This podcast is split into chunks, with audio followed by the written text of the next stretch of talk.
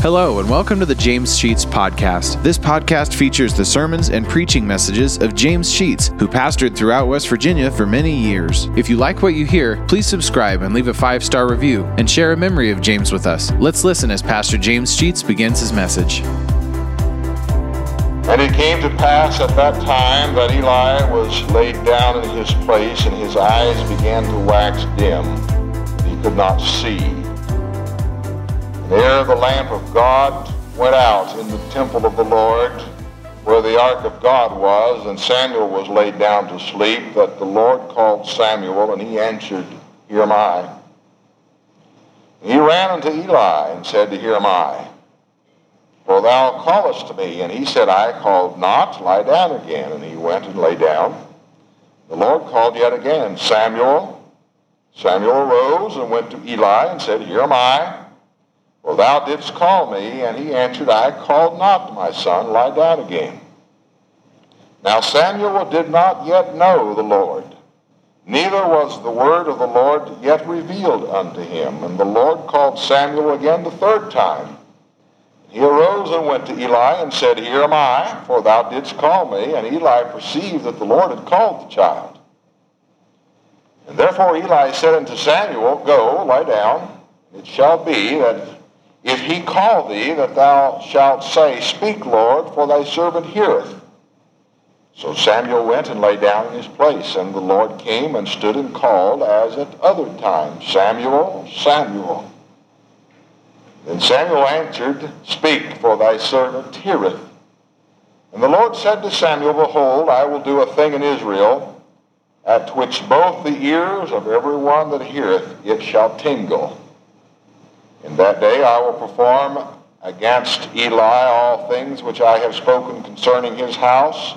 When I began, when I began, I will also make an end. For I have told him that I will judge his house forever for the iniquity which he knoweth, because his sons made themselves vile, and he restrained them not. Therefore I swore unto the house uh, I have sworn unto the house of Eli that the iniquity of Eli's house shall not be purged with sacrifices nor offerings forever. Samuel lay until the morning and opened the doors of the house of the Lord, and Samuel feared to show Eli the vision. Then Eli called Samuel and said, Samuel, my son. He answered, Here am I. And he said, What is the thing that the Lord had said unto thee? I pray thee, hide it not from me. God do so to thee, and more also, if thou hide anything from me of all the things that he said unto thee. Samuel told him every whit, and hid nothing from him. And he said, It is the Lord, let him do what seemeth him good.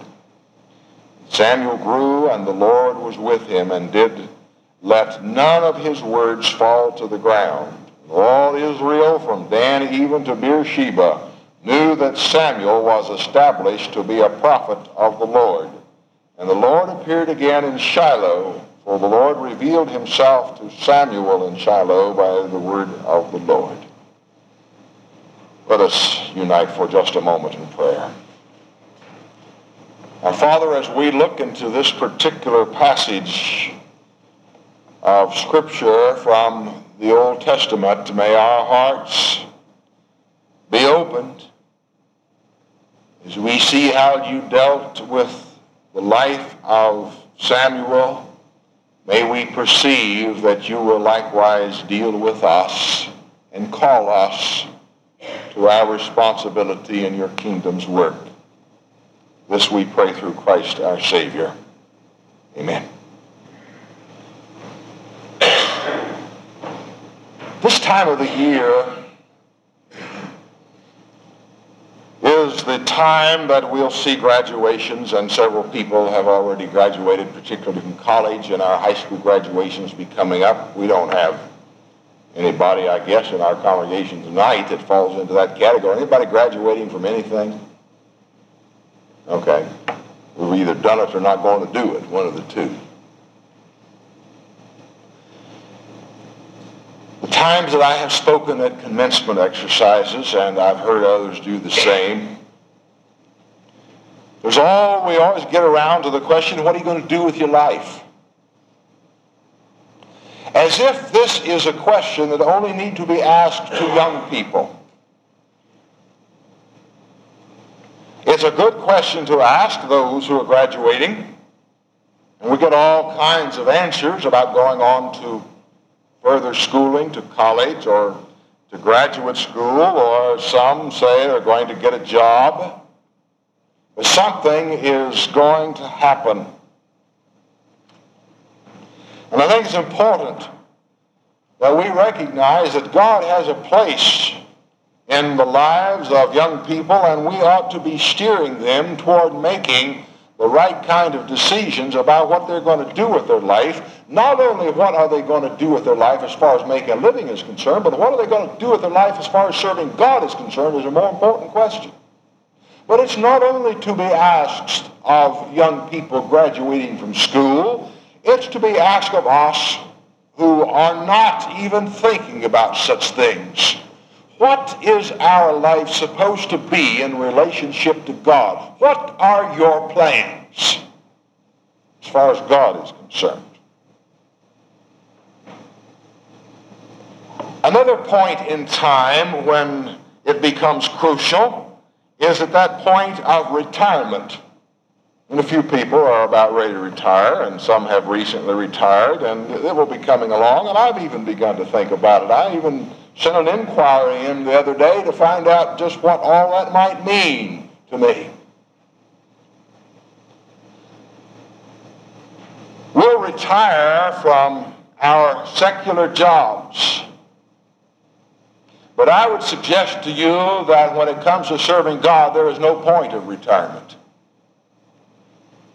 That there is no retirement plan in God's kingdom. We're to serve Him whatever we are doing, whatever age we are, without thoughts of letting somebody else take over and do it.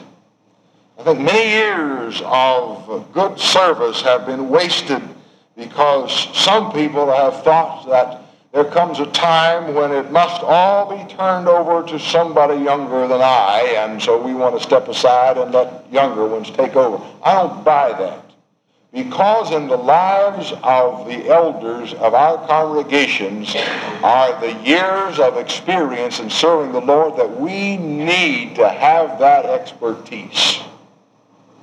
It's important for us to, to keep people in the harness when it comes to serving God. It may change, the, the, the job relationships may change, but uh, not serving the Lord at all. We have the story here of an old man and a young man.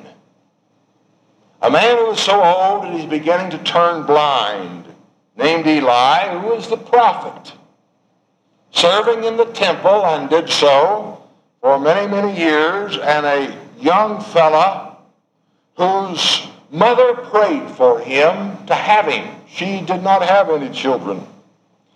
And back in the first chapter of 1 Samuel, you'll find Hannah prayed so earnestly for God that she pleaded with him to give her a child. And she said, if you'll give him to me, I'll give him back to you.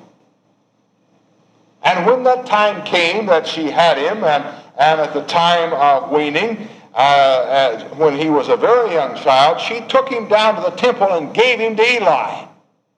And it became the responsibility of the old prophet to bring up this young fella in the sight of the Lord so that the Lord could use him.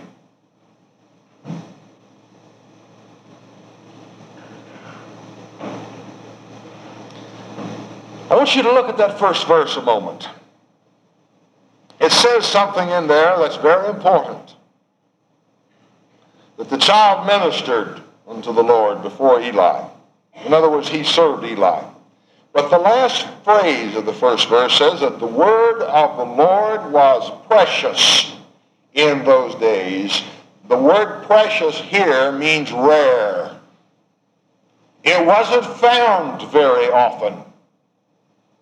And then he says, and there was no open vision. In other words, people did not have visions sent to them from God very frequently. Very infrequently did anybody hear directly from God. God didn't call out anybody's name. There was a span of time when the service of God had been reduced to nothing more than routine, as if God did not exist. It was very rare that anybody ever talked about spiritual things. Rare that anybody ever stood up in the service and gave a testimony that the Lord had done thus and so. And we go through those spells of uh, nothing seemingly happening as far as our relationship to God is concerned. Dry spells. They happen to us as individuals and to us as a church and to us as a nation when God seemingly just isn't around anymore. It's very rare that we, we have good revivals. It's very rare that great numbers of people come to the Lord. It's very rare that a church is on fire and really doing something. And this was the condition in which Samuel began his ministry as a young man.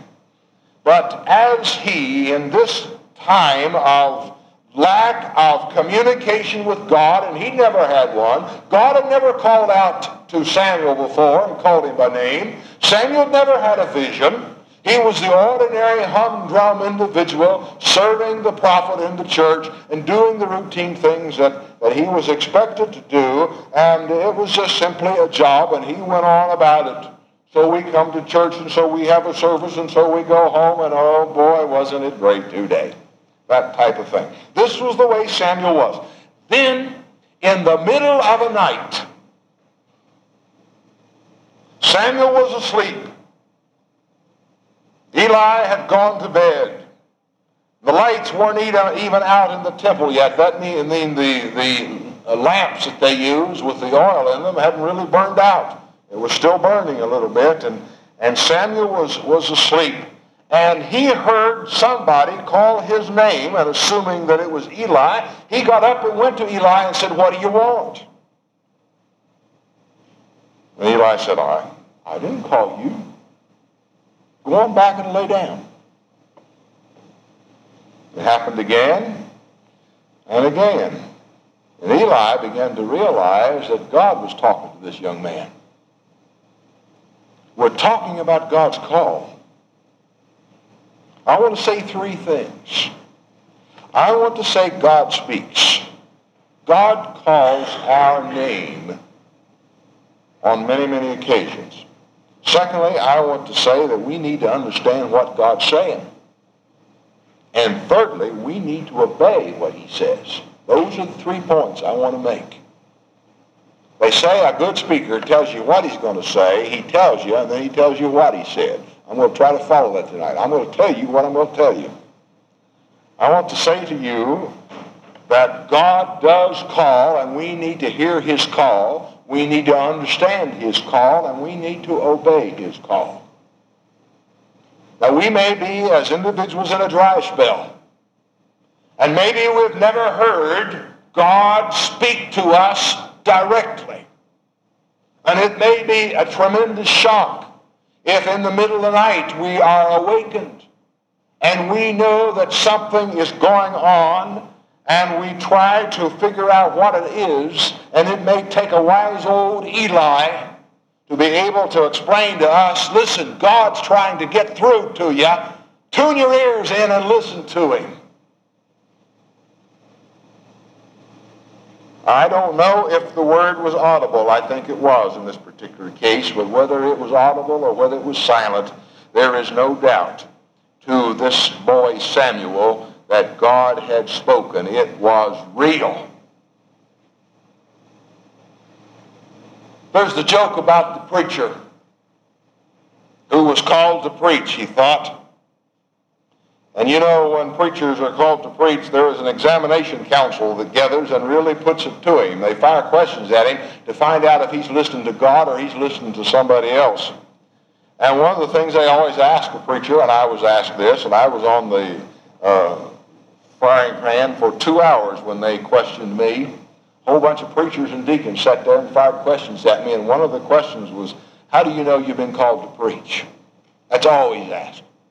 So this guy was being grilled, and they said, How do you know you've been called to preach? And he said, Well, I'll tell you, I was out plowing corn one day, and uh, I was going down the road with the horse and guiding the plow, and it was hot, and I stopped, and I uh, the horse, and I was leaning against the plow, uh, the plow, and I was wiping the sweat off my face, and I was looking up the sky, and I saw a great big PC up there. He said, I knew God was telling me, preach Christ. And there was a wise old deacon, old Eli, you see, sitting in the congregation uh, doing some of this inquisitive uh, stuff, and this old deacon said, maybe he was saying plow corn.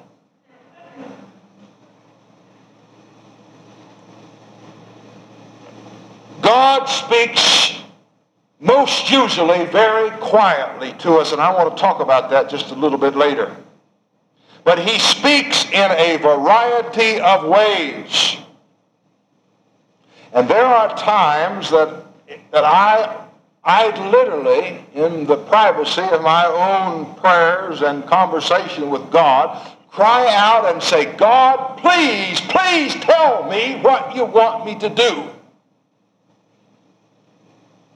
I don't hear anything. I don't hear him say my name.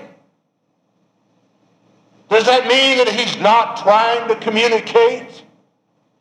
No, it simply means that I've not placed myself in a position so that I can receive what he's trying to say to me. Then the day comes that I'm simply reading the Bible and I go through a passage and suddenly there's the answer. It may be that I sit in a congregation as I got the privilege of doing this week and hear somebody else preach and suddenly the preacher says something. It wasn't the preacher talking to me. Listen, it was God talking to me. It may be that I sit in Bob Mullet Sunday school class or Dillard's or somebody else and suddenly something comes through loud and clear. My physical ears didn't hear it, but my inner ear heard it. My heart and there was a message made clear that God used somebody else or some circumstance or some event to get through to me and make it clear what he wanted to say to me. What I'm saying is that we, like Samuel, have got to be responsive and allow ourselves to hear God when he speaks because he certainly does talk to us. The problem is that God's voice gets all mixed up with all other kinds of voices. And they're awfully difficult to sort out at times. Somebody says, do this and don't do that. Go here, don't go there. And on and on it goes. And what happens is that we drown out God and hear all other voices. Why is it that we can hear the voice of the devil so easy and the voice of every other influence on the face of the earth, and God gets drowned out. I want to tell you why it is. Now, I want you to go with me, if you will, over to 1 Kings.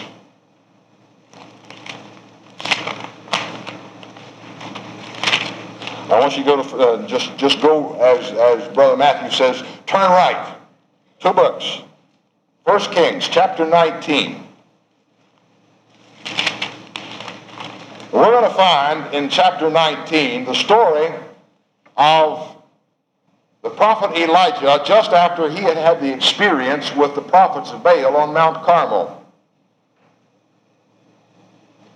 Now, the thing that happened is that Elijah had been successful in beating down all these prophets of Baal and had a whole mess of them, several hundred of them, put to death. He had become victorious out of this experience when he put the altar up there and poured water on his altar and had the priests of Baal do the same thing, except they didn't pour any water on the altar. And they said, let's see which God will consume the altar in fire. And of course, the, the, uh, the altar of Baal was not consumed, and the altar of God was consumed, even though it had been saturated with water.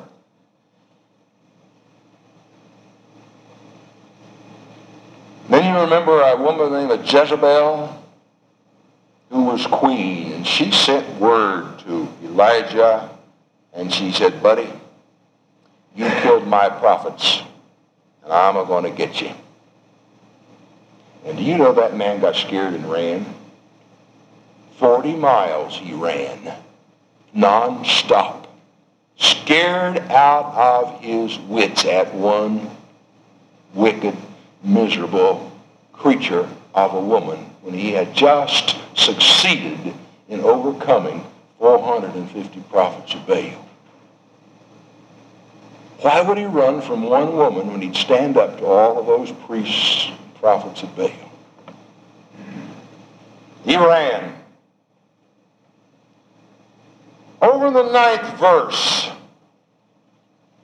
the last phrase of the verse, God speaks to Elijah. And he says, Elijah, what are you doing here? And Elijah begins to moan and complain. And he tells all the things that have happened and how everybody has turned against the Lord. And he, in the last, right down near the last part of the verse, he says, And I alone am left. I'm the only righteous person that there is around. And you might as well take away my life because I'm no good. Jezebel's about ready to kill me. God spoke to him and he said, Elijah, I want you to go, and verse 11, and stand upon the mountain before the Lord. Elijah went out and stood on the mountain. And I'll quickly go through this. And the Lord passed by, verse 11. There was a great strong wind that rent the mountain and broke it in pieces all the rocks before the Lord. But notice the phrase, but the Lord was not in the wind. And after the wind, an earthquake, but the Lord was not in the earthquake. And after the earthquake, a fire, but the Lord was not in the fire. And then after the fire, what do you find? A still small voice. And it was so that Elijah heard the still small voice. God asked him again, Elijah, what are you doing here? And we go through all that rigmarole of discussion. And down in verse 18, God says, I have left 7,000 in Israel, all the knees which have not bowed to Baal you think you're the only one? I've got 7,000 people like you. But the point I want you to notice is that God was not heard until a very, very quiet voice spoke to Elijah. You see, the noise about us drowns out the voice of God and we don't hear him. But Elijah heard when there was a small voice spoken. It's in the quietness of our room, in the dead of the night, in times of prayer, when we are in worship together, and maybe nothing is going on as far as singing or even preaching, that God can get through. If you're going to hear God, it's going to be heard by an inner ear somewhere down about here called the heart. That's when you're going to hear God speak. Don't expect him to come loudly boisterous over the amplifying system. That's what the world does. Don't expect him to be in that loud, boisterous stuff that we hear all day long every day. God calls in the quietnesses of our life. And it was Samuel who was asleep in the middle of the night. It was Isaiah that heard the voice of God speaking, and God said, Whom shall I send, and who will go for us? Elijah heard that, and he said, Here am I, Lord. Send me. It was, I'm sorry, that was Isaiah. I think I said Elijah. It was Isaiah who said, Whom shall I, that God said, To whom shall I send and who will go for us? And it was Isaiah who answered, Here, my Lord, send me. It was Elijah who heard the still small voice. It's times in of crisis when we are wrestling and dealing with the real difficult times of life that we need to stand up and be counted like Elijah and face the prophets of Baal or whatever else is coming. And don't run because God is in it and God will reveal to us that he has other people just like us who will stand firm with us and face whatever consequences may come. But he's going to tell us that through ears that don't hear audibly. I was listening to the radio. Uh, as I've told you many times, I listen to James Dobson every five days a week as I drive to work. I leave home purposely so that I can turn on my radio and I can hear that half-hour program as I drive to Logan. That's my purpose in leaving at that time. One of the people that he had on his program was a deaf lady who could not hear a word, and she was speaking. And she told me something that I, had never sunk into me before, and that is you don't have to have ears to hear God. Do you know that?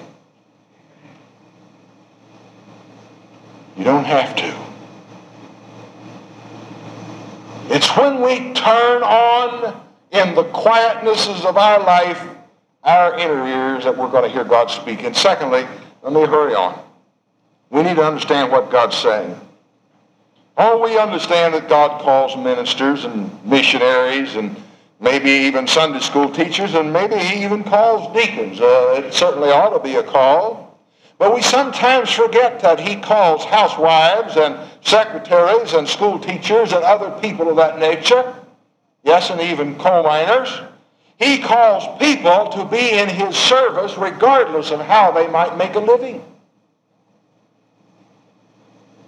Paul was called not to be a tent maker, but to take advantage of his abilities to make tents in order that he might preach the gospel to those around him. God takes what we are and who we are, and he speaks to us so that he can use us for his, his glory. He takes our talents and puts them to work. He gives some of us special gifts that we might use them for his glory. I'll never forget a young lady in her late teens in one of my first pastorates that had one of the most beautiful voices I'll ever know.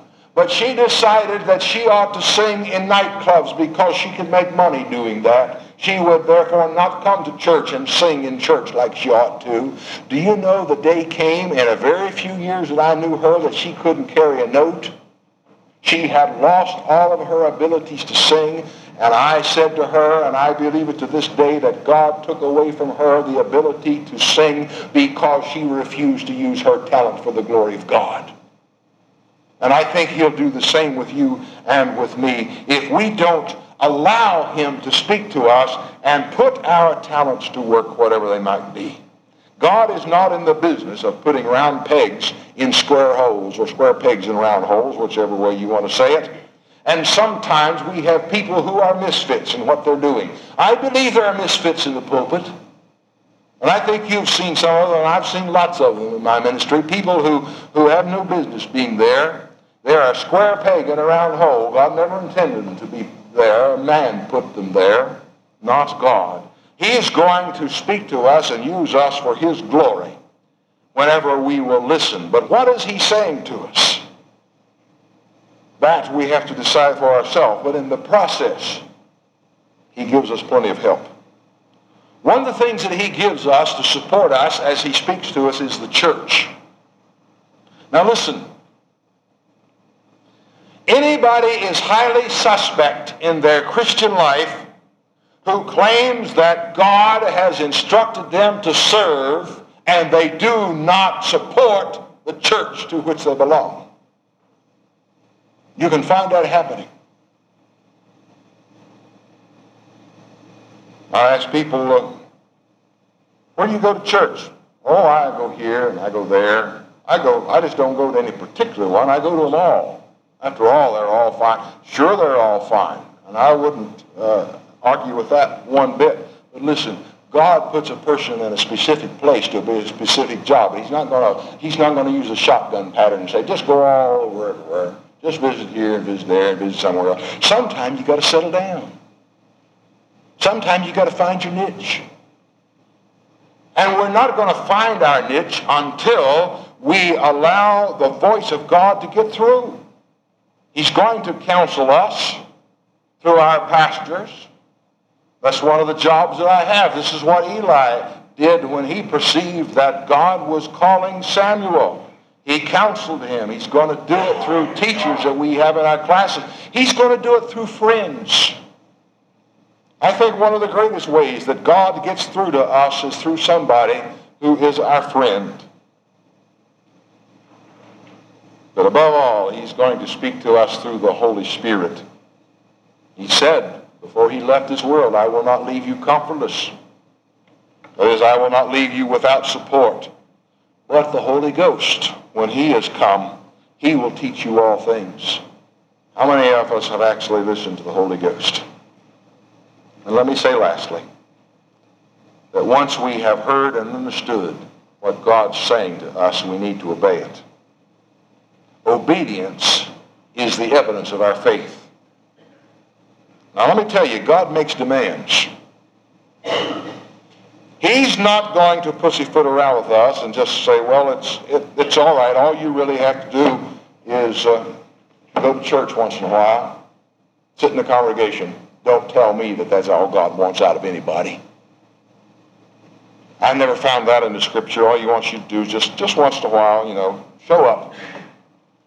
God has a plan and a purpose for our lives, your life and mine.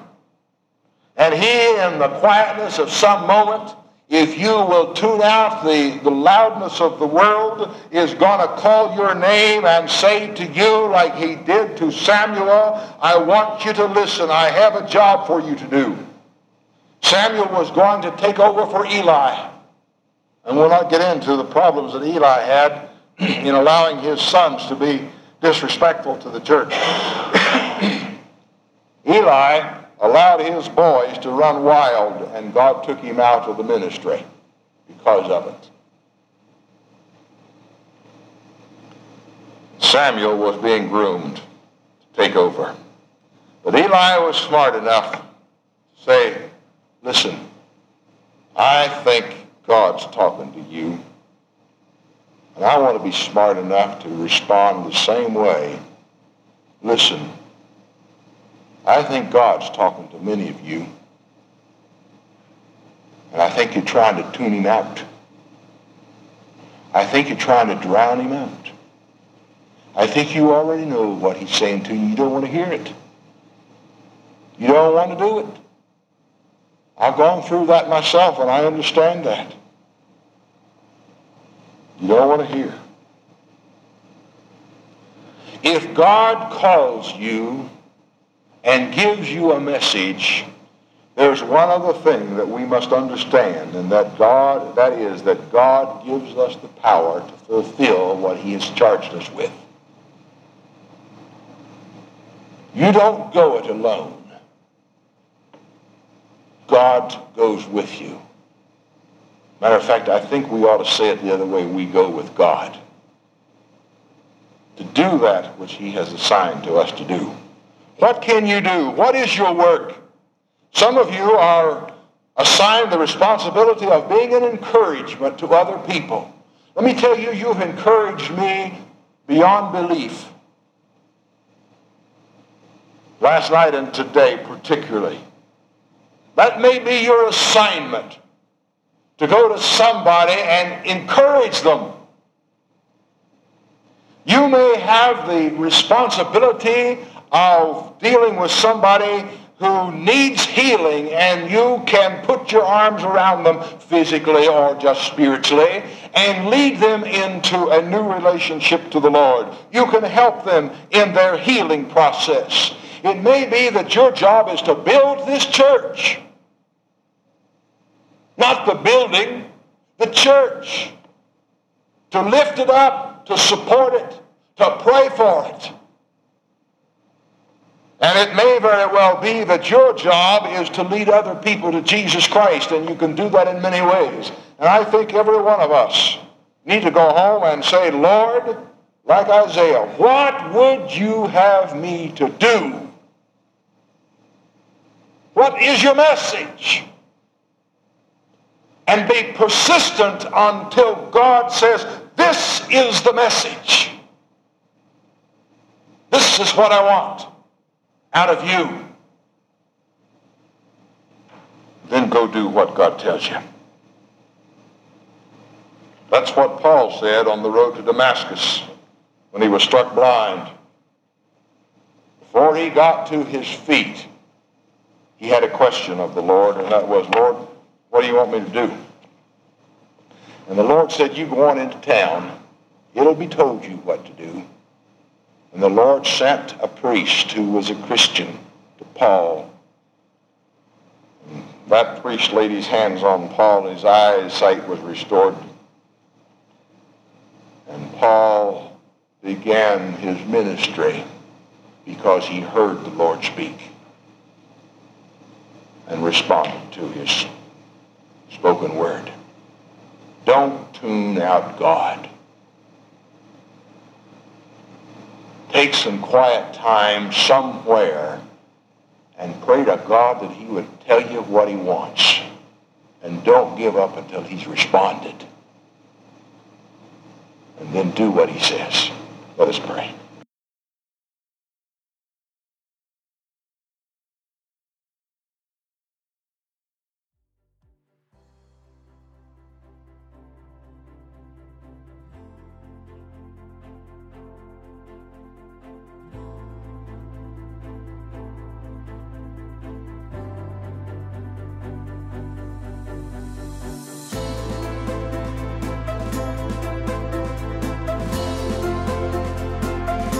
Thank you for listening to today's message. If you like what you hear, hit the subscribe button. You'll receive automatic notifications and downloads when a new message is added to the podcast. Also, please leave a five star review and take the opportunity to share stories, memories, and appreciation for James Sheets and how God used him to impact your life. If you'd like to know why and how this podcast got started, check out our first episode. Lastly, if you want to donate to help offset the cost of operating this podcast, you'll find a link to our PayPal account in the podcast description and email us at james.com sheets.podcast at gmail.com. Thank you for listening, and remember to trust in God for today and for all of your tomorrows.